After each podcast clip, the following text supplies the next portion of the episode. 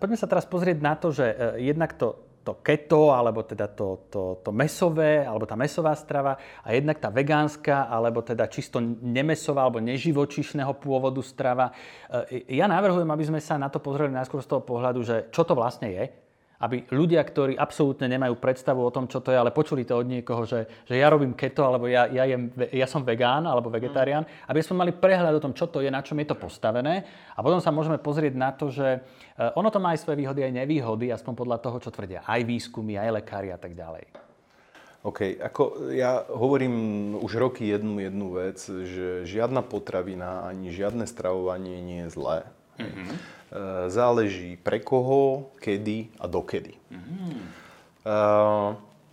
V podstate delenie strávovania, výživy, spôsobu strávovania a tak ďalej sa dá samozrejme rozdeliť rôznymi spôsobmi a veľa z nich bude určite dávať zmysel. Každopádne z môjho pohľadu by sa mohlo eh, skôr deliť na živočíšne, to mhm. znamená, že meso, živočíšne produkty, až nazvime to paleo, hej, mm-hmm. alebo tá, to, tá klasická ketogénna dieta, alebo v extrémne ten carnivore, to mm-hmm. znamená, že len meso a živočíšne produkty. A na druhej strane, hej, druhý extrém je vegánstvo, hej, alebo nejaké striktnejšie vegetariánstvo. To znamená, že toto sú z môjho pohľadu dva dva svety, hej, ktoré, za ktoré by to mohlo byť uchopené. Hej. Mm-hmm. Pretože aj, aj v mojej práci sú ľudia, ktorí majú, napríklad e, sú ľudia, a nie je ich málo, ktorí majú problém práve s tou sacharidovou zložkou, hej, e, čo sa týka potravinovej mm-hmm. precitlivosti, to znamená e, laktóza, pšenica, ovocie, stimulanty, to znamená cukor, med, hej. Proste tá sacharidová zložka tam vo veľkej miere je problém, hej. By the way, títo ľudia smerujú, sú v silno v inzulínovej rezistencii, smerujú potenciálne nehovorím, že hneď k diabetesu typu 2, mm-hmm. hej, a nevedia o tom. Na druhej strane sú zase ľudia, ktorí sú dosť vyprofilovaní, hej, čo mhm. sa týka potravinovej precitlivosti na živočíšne tuky. Hej. To znamená, že sú klienti, ktorým napríklad nevadí len meso solo ako položka, hej, alebo nejaký druh mhm. konkrétny, ale všeobecne živočíšne tuky. Hej. To znamená, že aj žltok z vajíčka, alebo tuk e, z, mliečna, z mlieka alebo mliečných výrobkov, zo syrov a tak ďalej. Hej. Ryby to je problém mlieka väčšinou. Hej. To znamená, že ryba sa tvári v tejto konštitúcii ako nie meso, hej, čo ma raz chytali za slovo, že ale ryba je meso, hej, akože ja chápem, že je meso.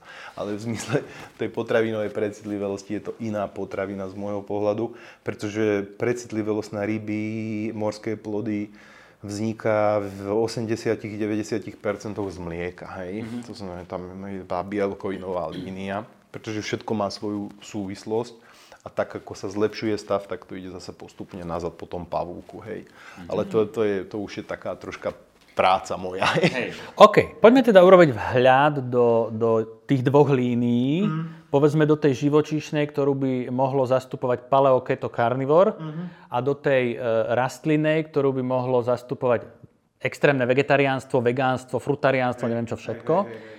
Tak e, po, poďme do tej živočíšnej, že e, ja keď som počul niekde od niekoho, že, že on, on je paleo alebo on je teda, teda keto, tak, tak čo to teda znamená? Paleo v dnešnom ponímaní je e, niečo iné ako na základe antropológov, ktorí, ktorí, ktorí dneska skúmajú reálne, reálne, že čo v tom paleolite, hej, mm-hmm. alebo po dobu vývoja civilizácie, aj keď samozrejme je iné niečo na liaške, v rovníkov, hej, keď mm-hmm. niekto žije na rovníku, alebo civilizácia žije v rovníkovej oblasti, alebo nejak na jednom alebo druhom pole, kde životné podmienky sú úplne diametrálne odlišné. Mm-hmm. Toto, by the way, alebo krem iného vplýva samozrejme na, na tzv. genetiku, hej, to znamená, že keď moji predkovia dlhé roky a, a, a veľa, veľa generácií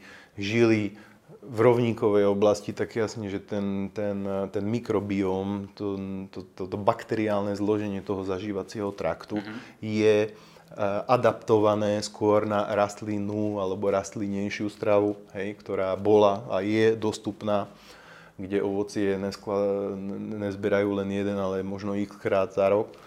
A zasa v oblasti, kde je priemerne meter a pol snehu za rok, tak tam zase boli orientovaní skôr na živočíšnu mhm. potravu. Mm. To znamená, že e, bez ohľadu na to, že podľa tvaru zubov, hej, pretože my, človek podľa tvaru zubov nie je určite karnivor, hej, mm-hmm. pretože má e, stoličky na, na žutie potravy a nie na trhanie, hej, tak ako lev a mhm. tiger a mačka a pes, hej, ktorí vlastne trhajú potravu a majú E, relatívne krátky zažívací trakt. Hej? To mhm. znamená od dutiny ústnej cez tenké žalúdok, dvanáctnik, tenké hrubé črevo, konečník. Pomere k dĺžke tela majú relatívne krátky, hej, tí mesožravci. A telo aj e, čo do dĺžky zažívacieho traktu je skôr herbivor, hej. E, samozrejme áno, z môjho pohľadu všežravec, hej ale tie, tie rysy má možno skôr rastlinejšie. Uh-huh. Každopádne aj gorila, hej, alebo opice, e, oni jedia maso, konzujú meso, to sú také tie boje vegánov a, a jedno s druhým, hej, že ale tá opica, ona, alebo gorila, ona nevidíme, že uteká za lamou alebo za, za žirafou a mhm. strhne ju, alebo hej, proste ona konzumuje aj rastlinné a môže tak ako aj človek, ale aj živočíšne. Hej. Paleo je dneska považované, že meso, živočíšna strava, nejaká zelenina, žiadne škroboviny, nejaké ovocie, bobuloviny.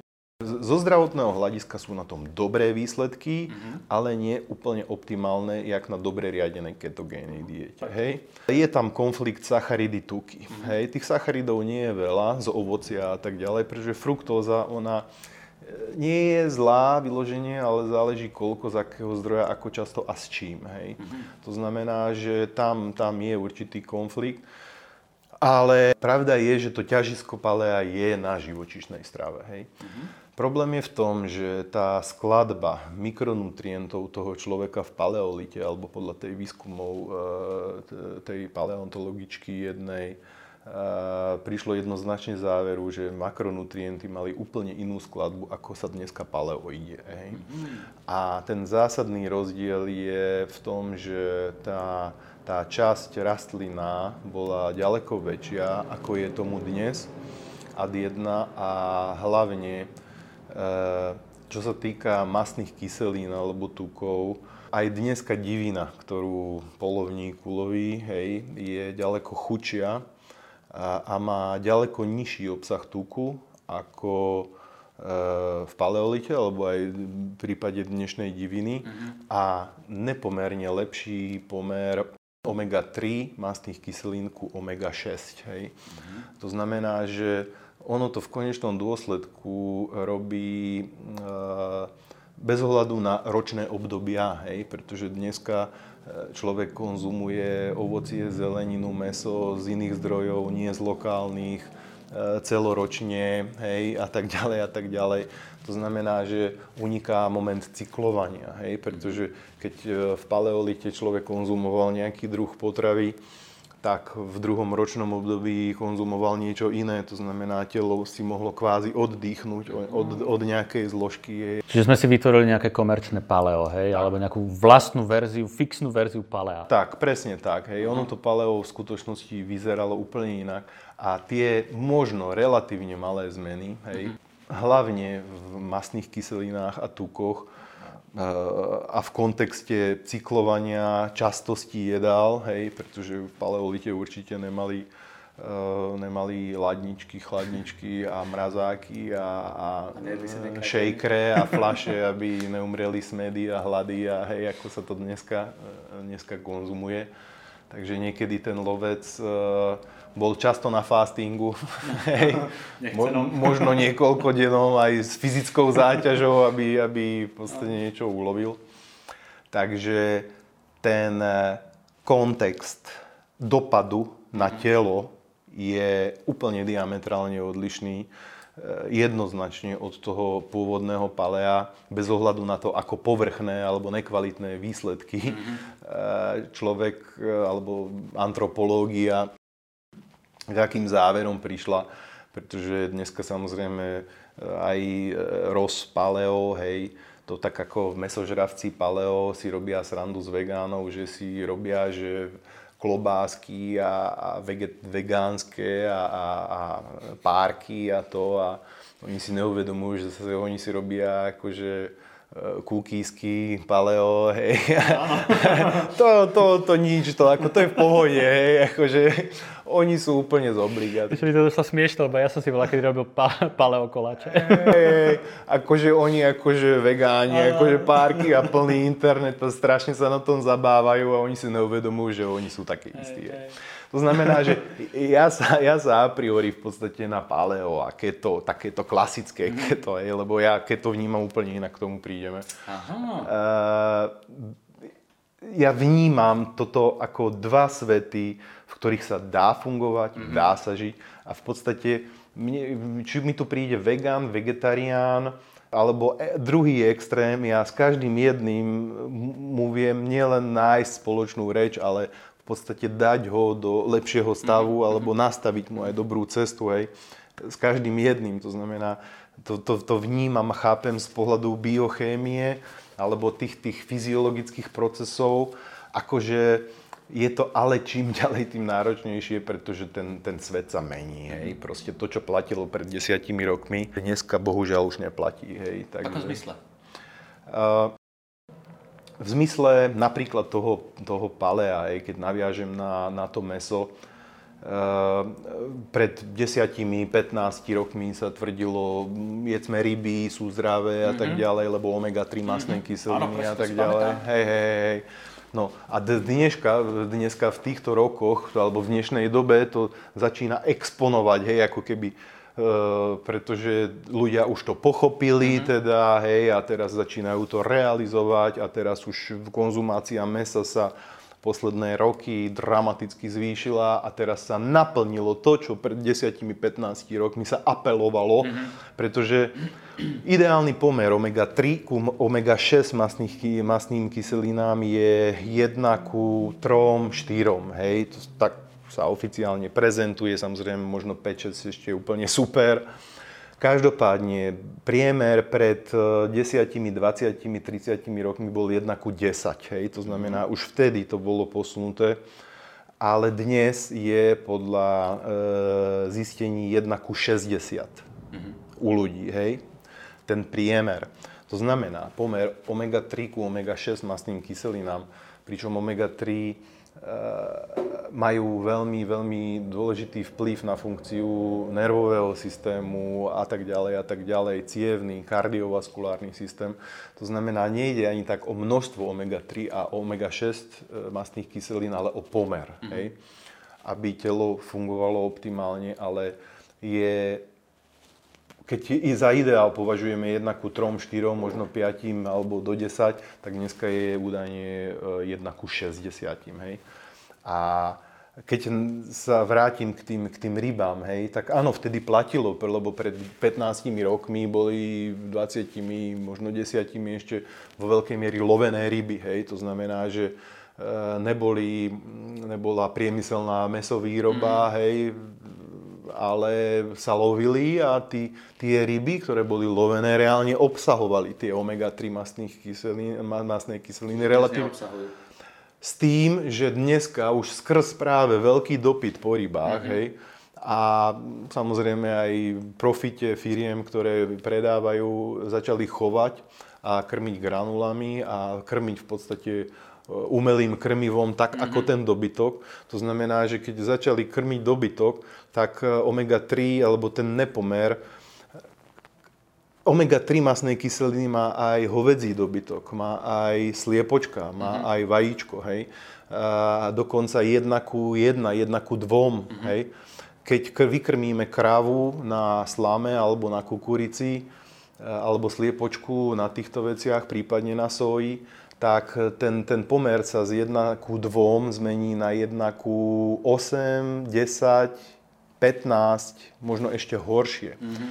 A takto isto sa v podstate zmenil ten pomer omega-3 ku omega-6 aj u rýb, pretože začal priemyselný chov začali ich krmiť granulami a tak ďalej a tak ďalej. To znamená, že to, čo platilo pred 10-20 rokmi, taký ten apel na to, že jedzte ryby, lebo sú zdravé, dneska paradoxne už neplatí, lebo ja aj keď sa snažím, alebo keď som ešte ryby jedol, tak som sa snažil nájsť, som musel ísť do Rakúska, aby som mal istotu, že som kúpil rybu, e, ktorá je z voľného chovu. Hej? A ten losos, tá ryba vyzerá úplne inak. Je to, je to bez tuku v mhm. podstate, mm. tak ako divina. Hej? Pretože uh, omega-3 masnej kyseliny, to nie je o tom, aby, boli na ňom, aby bolo na tom tuk. Hej? Ale a to je aj problém ketogenických diet, lebo ľudia to preháňajú s tukom. To znamená, že dneska žijú ľudia v nejakej ilúzii, že ryby sú super, ja, ja, ja podotýkam, mne je toho veľmi ľúto. Hej. To znamená, že to moje stravovanie vegánske alebo vegetariánske je aj takým spôsobom na jednej strane testom, na druhej strane uhýbám tomu mhm. problému. Hej. Pretože e, mesožravci alebo zástanci živočíšnej stravy samozrejme apelujú na problémy zdravotné, potenciálne, ktoré majú vegáni alebo vegetariáni z nejakého nedostatku, apelujú na prílišnú konzumáciu soju alebo sojových výrobkov z hľadiska estrogénov a tak ďalej. Bohužiaľ, dneska sa karta obrátila, hej? pretože ja hovorím, že keď niekto je vyložene exponovaný na živočíšnu stravu, ten profil, čo sa týka estrogénov, čo sa týka steroidov, čo sa týka u u, u, u kurčat, tým pádom aj u vajíčok, je to ešte 9 krát horšie ako u hovedzieho dobytka a u bravčového, pretože kurence sú krven, krmené v podstate hlavne geneticky modifikovanou mm. sojou, hej.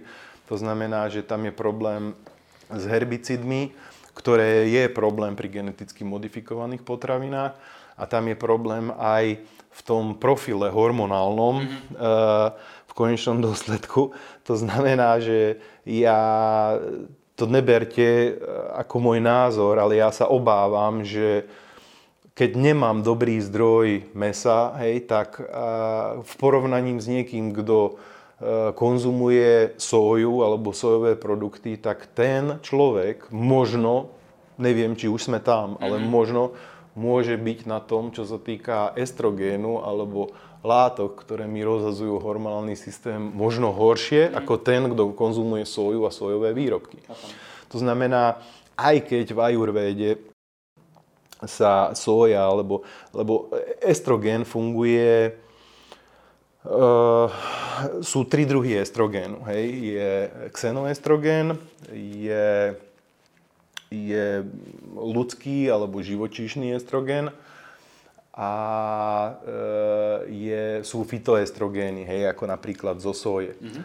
A e, xenoestrogen je chemická látka, ktorá sa používa zase. Je to súčasť postreku rastlinnej stravy, ktorá, ktorým sa krmí dobytok hlavne, ale už nie len dobytok a tým aj my a tým, tým, ten xenoestrogén je najväčší problém, alebo z jedným z najväčších problémov, lebo už začínajú byť kontaminované vody, nielen zvieratá a tak ďalej. A toto sa dostáva cez postreky do, samozrejme aj do zvierat a tak ďalej, aj do ľudí, do spodných vod a tak ďalej a tak ďalej. A problém je, že ten xenoestrogén v podstate, keď sa robili testy, tak e, existujú tablety hej, na hormonálnu liečbu, tzv. inhibitor estrogénu, to znamená, on aj niektorí športovci s tým majú skúsenosti. To znamená, že na fitoestrogény, alebo e, teda estrogény ľudské, uh, tie tablety fungujú, hej, ale zistili, že v podstate na xenoestrogény vôbec nefungujú a nereagujú, hej keď robili napríklad porovnávacie štúdie, aj keď ja štúdie beriem všetky troška s odstupom, hej. Takže robili porovnávacie štúdie e, hovedzieho dobytka v Amerike a v Japonsku a zistili, že estrogénov je viac, ale hlavne estradiol je taký hlavný estrogén, hormón a sú dva E1, E2.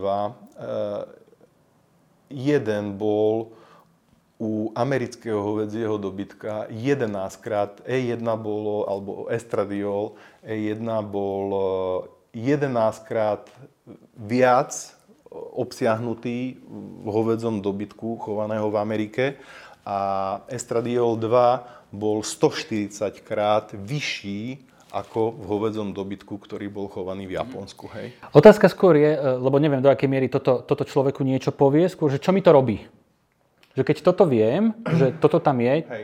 čo to mne môže spôsobiť? Uh, je to veľmi dobrá otázka. Uh, je to dosť, dosť komplexná vec. Mm-hmm. Hej. Mhm. Je dosť vytrhaná z kontextu, okay. pretože hej, dneska sú uh, keď, modré zóny, Okinawa, hej, Japonci, sú tam ľudia 90, 100, 110, 120 rokov ro, starí, ktorí sa dožili a 120 rokov každé ráno konzumovali štvrť kila soje, mm. hej, alebo tofu. Áno, na jednej strane aj ten fitoestrogen z tej soje môže spôsobiť problém, ale sekundárne, pretože fitoestrogén je veľmi podobný ľudskému estrogénu, ale nie je identický. Mm-hmm. To znamená, on sa chová v tele, ale on primárne spôsobuje, primárne v prvom kole pri nižšej konzumácii paradoxne to, že nie, že sa v tele zvyšuje estrogén, e, nepomerne k testosterónu, ale naopak pokrýva receptory estrogénu, pretože on je podobný s tým ľudským estrogénom, to znamená telo pokrie receptory, to znamená, že už sa tam nedostane estrogén voľný, ktorý mám v krvi, lebo vždy hormóny sú viazané a voľné. A keď mi sa mi zakryjú receptory estrogénu, tak mi v podstate sa zvýši pomerne testosterón. Hej? To znamená paradoxne, E, fitoestrogény v miernom množstve zvyšujú pomer testosterónu k estrogénu. Hej? Mm-hmm. Paradoxne. Opačne, hej, ako si ľudia myslia. Mm-hmm. Ten problém vzniká, keď konzumujem viac a viac soje a trvá to dlhšiu mm-hmm. dobu, tak ten pomer, keď dosiahne relatívne, e, alebo keď sa dosiahne veľký alebo väčšiný pomer, tak e, testosterón začne telo premieňať na estrogen. Hej? Uh-huh. A vtedy mi vzniká hormonálny problém. Okay, to znamená, že popri tomto hormonálnom probléme, ako opakujem, určite aj vegáni, vegetariáni s nedobrou stravou alebo s nedobrým stravovaním e, si môžu uškodiť, hej, ale bohužiaľ sa to už dneska netýka len tých vegánov a vegetariánov, ale v kontexte tej nekvalitnej potravy. Nekvalitnej potravy, ale aj priemyselnej stravy, sladkosti, sladkých nápojov, častosti, frekvencie a tak ďalej a tak ďalej. Pretože objavujú sa štúdia, som dával aj do videí, hej, nejaké ženy, ktoré keď konzumovali soju, tak jej ich syni, keď sa porodili, boli tam horšie hormonálne profily a tak ďalej a tak ďalej. Ja som presvedčený, že toto existuje. Ja som presvedčený, že tá soja v tom hrala nejakú úlohu, rolu. Otázka je, prečo matka a kedy začala jesť vegánsku stravu z akého rozhodnutia, akého momentumu, mm-hmm. hej, pretože veľa vegánov alebo vegetariánov sa rozhodne nekonzumovať meso, pretože 20 rokov trpeli na to, že im nedobre trávilo, hej. To znamená... Laci, ja by som si toto nechal na tú fázu, keď budeme rozprávať o tej, o tej, živ... o tej rastlinnej strave.